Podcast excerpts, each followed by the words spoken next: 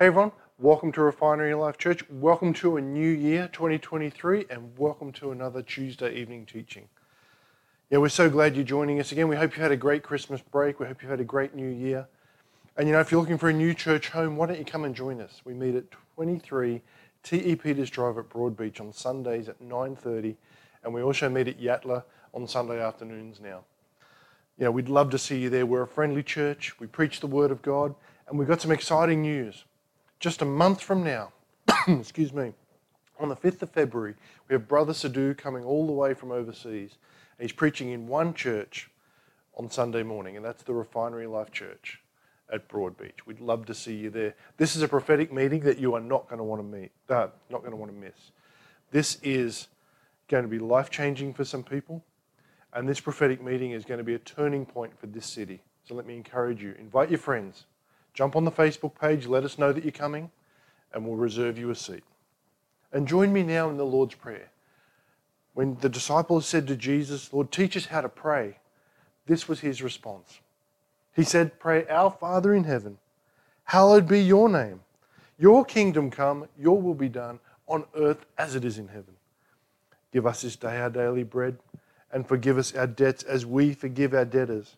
And do not lead us into temptation, but deliver us from the evil one. For yours is the kingdom and the power and the glory forever." Amen.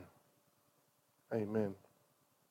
So the four Gospels contain the written testimony of the inspired writers who report not only the events in Jesus' life, but also the significance of those events. Paul's letters were written to Jesus, written to exalt Jesus, and to explain the meaning of his life and teachings. They were also written to meet the great needs of the early disciples. The central theme of the Apostle Paul is the theme for this series, based on five of Paul's major letters. And today's message is a great one. It's titled "Believe and Behave." The text that we're going to concentrate on today is Romans twelve two. I'm sure you all know this verse. It says, "And do not be conformed to this world, but be transformed by the renewing of your mind, that you may prove what is that good and acceptable and perfect will of God." We've all heard that before. The scripture we're going to really break apart is Romans one sixteen. It talks about the just living by faith. It says, "For I am not ashamed of the gospel of Christ. For it is the power of God to salvation for everyone who believes, for the Jew first, and also for the Gentile." And then if we look at Romans twelve two, straight after that, it makes so much more sense. "And do not be conformed to this world, but be transformed by the renewing of your mind, that you may prove what is that good and acceptable and perfect will of God." So if you, if you say that you're not ashamed of the gospel, what are you doing with it? Let's pray for offering. We pray for offering every time we take up an offering, because when people sow into good soil, we want to make sure that they're blessed. Father, we come to you today because you made us. Lord, you redeemed us, and we acknowledge that every good and perfect gift comes from your bountiful hands, Lord.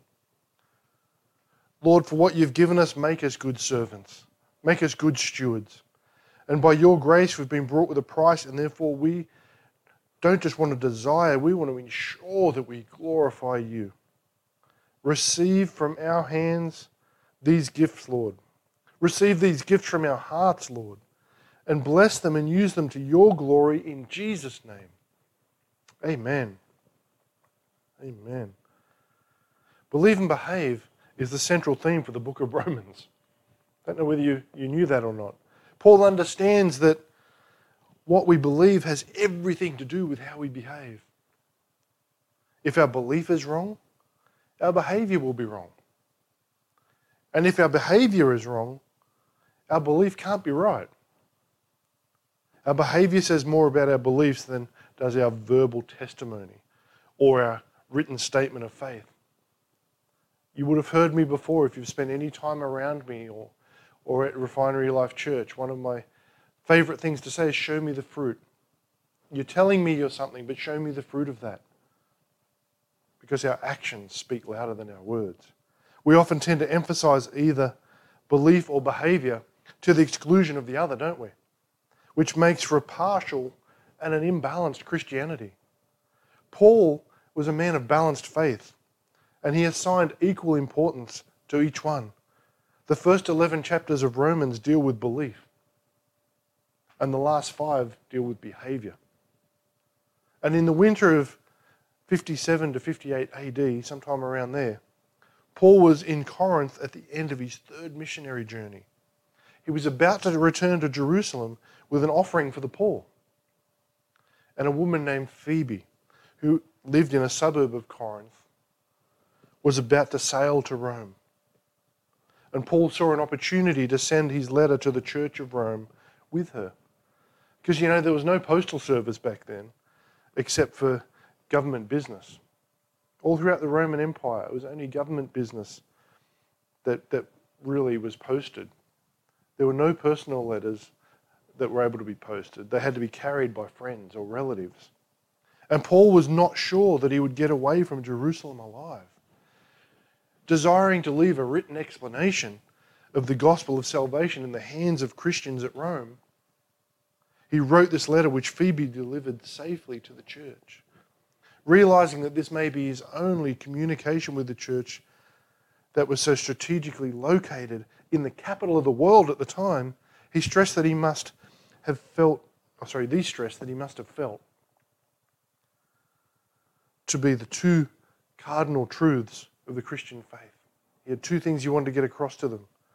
The belief that results in salvation was the first one, and the behavior that results from salvation was the second.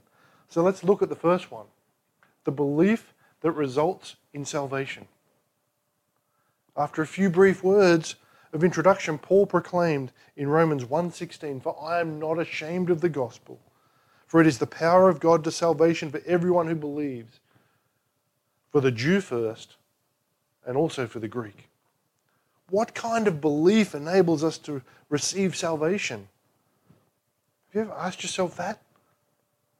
It's the belief in the unlimited power of salvation.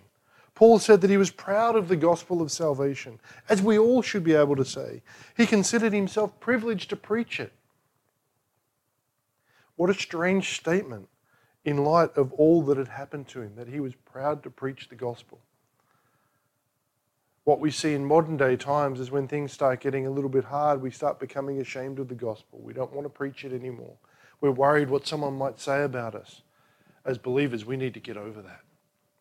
At Philippi, he'd been jailed.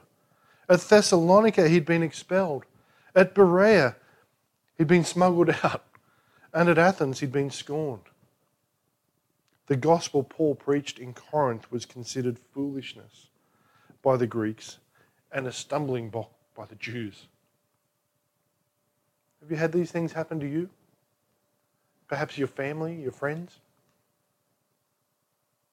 But in spite of the opposition, Paul said the gospel is the power of God unto salvation. The unlimited power of the gospel made Paul victorious over every obstacle in his path. When Paul spoke of the power of God unto salvation, he spoke from personal experience. At first, he hated the Christian faith. His heart was hard, and it was against the call of God. He even planned a journey to Damascus to arrest and persecute those who were followers of Christ. If ever a man was unbending in his conviction, Paul was that man. Nothing could change him. Nothing. Until he encountered Jesus Christ. It was then he discovered the unlimited power of God that can change any person, anywhere, in any condition. The belief that results in salvation is a belief of the unlimited power of salvation. Belief in the unrestricted availability of salvation. You know, Paul proclaimed that this salvation is available to all who believe. Not just some, but all. Why did he say to the Jew first? Have you thought about that?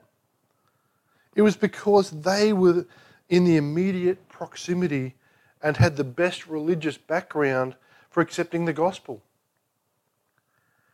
He then said, and also to the Greek. The gospel reached the Greeks as well as the Jews. The Greeks were the intellectuals of the first century, and they were often cynical. Not much has changed, has it? We still have that Greek mindset. It's normally the intellectuals, they're cynical, they don't want to believe in God. But we need to start getting into that Hebrew mindset. We don't need to understand everything. Greek Roman religion in the first century was confused, and it was chaotic, with so many gods and, and deities that cities even maintained shrines to many gods to provide for the deities that might have been overlooked. Think of that. They would make shrines for all the gods just in case they overlooked one. What caused the Greeks to become Christians, though?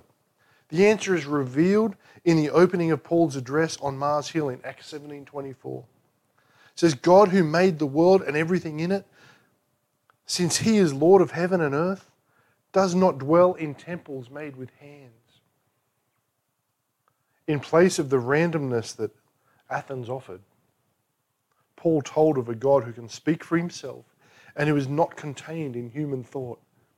Jesus provides unrestricted, universally available salvation.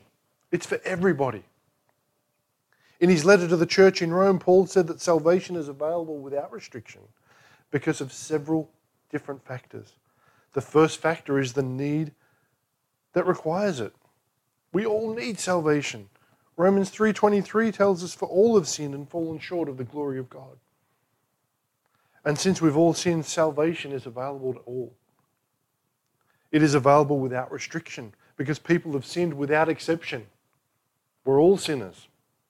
The second factor is the grace that provides it. Romans six twenty-three again, for the wages of sin is death, but the gift of God is eternal life in Christ Jesus, our Lord. Salvation is available without restriction, not because of human goodness, but because of God's grace. If salvation were available on the basis of our goodness, it would not be available without restriction, would it? The third factor is the price that purchased it.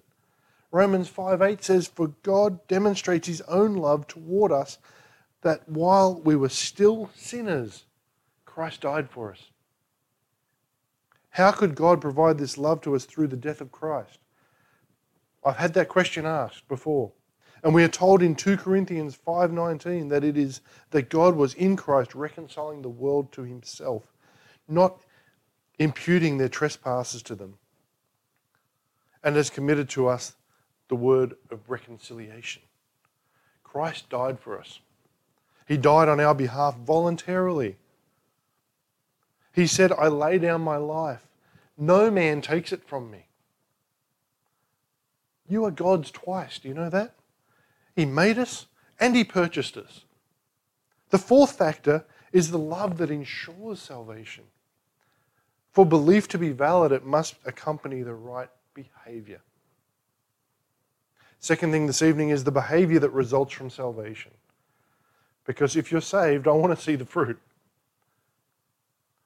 Belief results in salvation. Behavior results from salvation.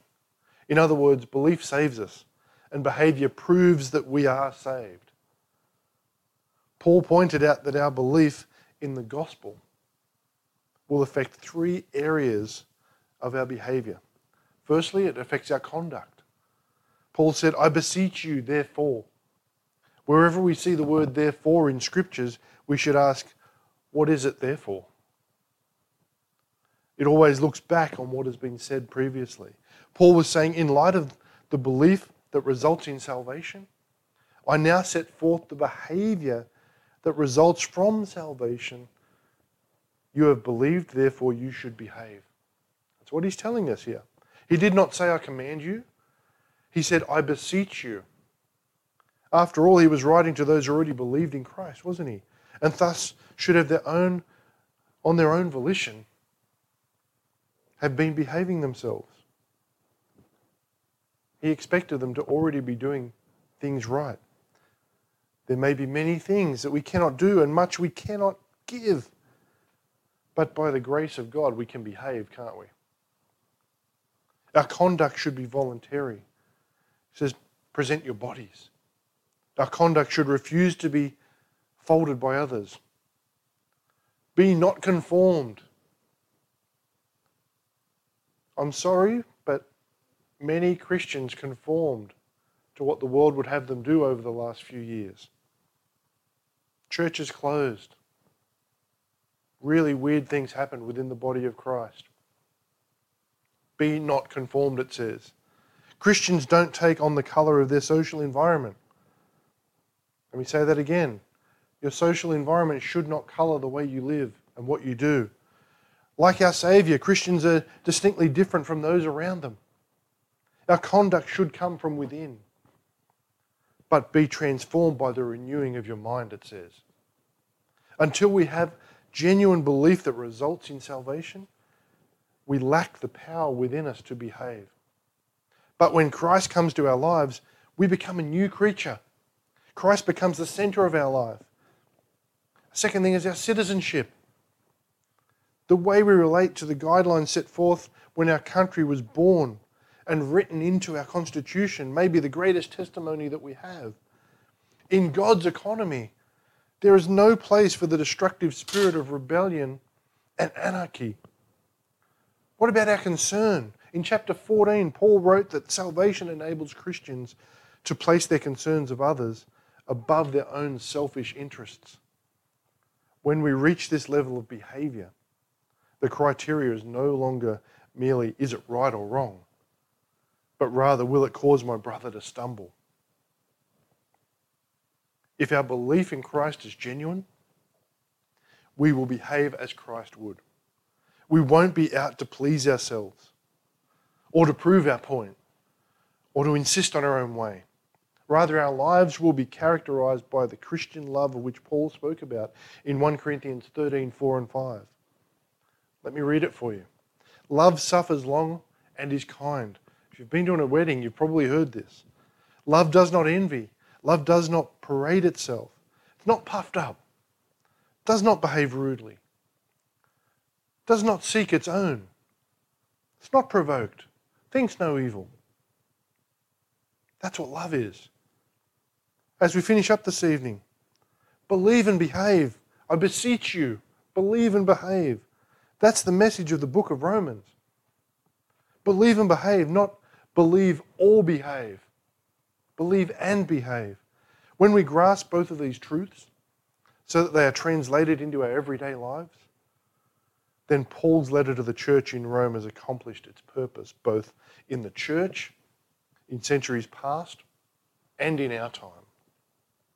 And let me encourage you to be diligent with your Bible study time, because God has so much more for us than we can get from going to church once or twice a week and hearing someone else talk about the Word. When you spend time with God, your life will change in amazing ways because God is a Redeemer. There's nothing that's too hard for Him, and He will make you whole if you allow Him to, body, soul, and spirit. You're important to God, you know that, but you're also important to us at the Refinery. When it comes to prayer, we believe that God wants to meet your needs and reveal His promises directly to you. So whatever you're concerned about and you need prayer for, we want to be here for you. Even if you just want to say hi, you can contact us on w w w dot refinery life dot org or via any of our social media channels. twenty twenty-three, this new year that we're in right now, is a year of divine recovery and restoration. So get ready for it, church. Everything that's been taken from you will come back this year if you get close enough to God.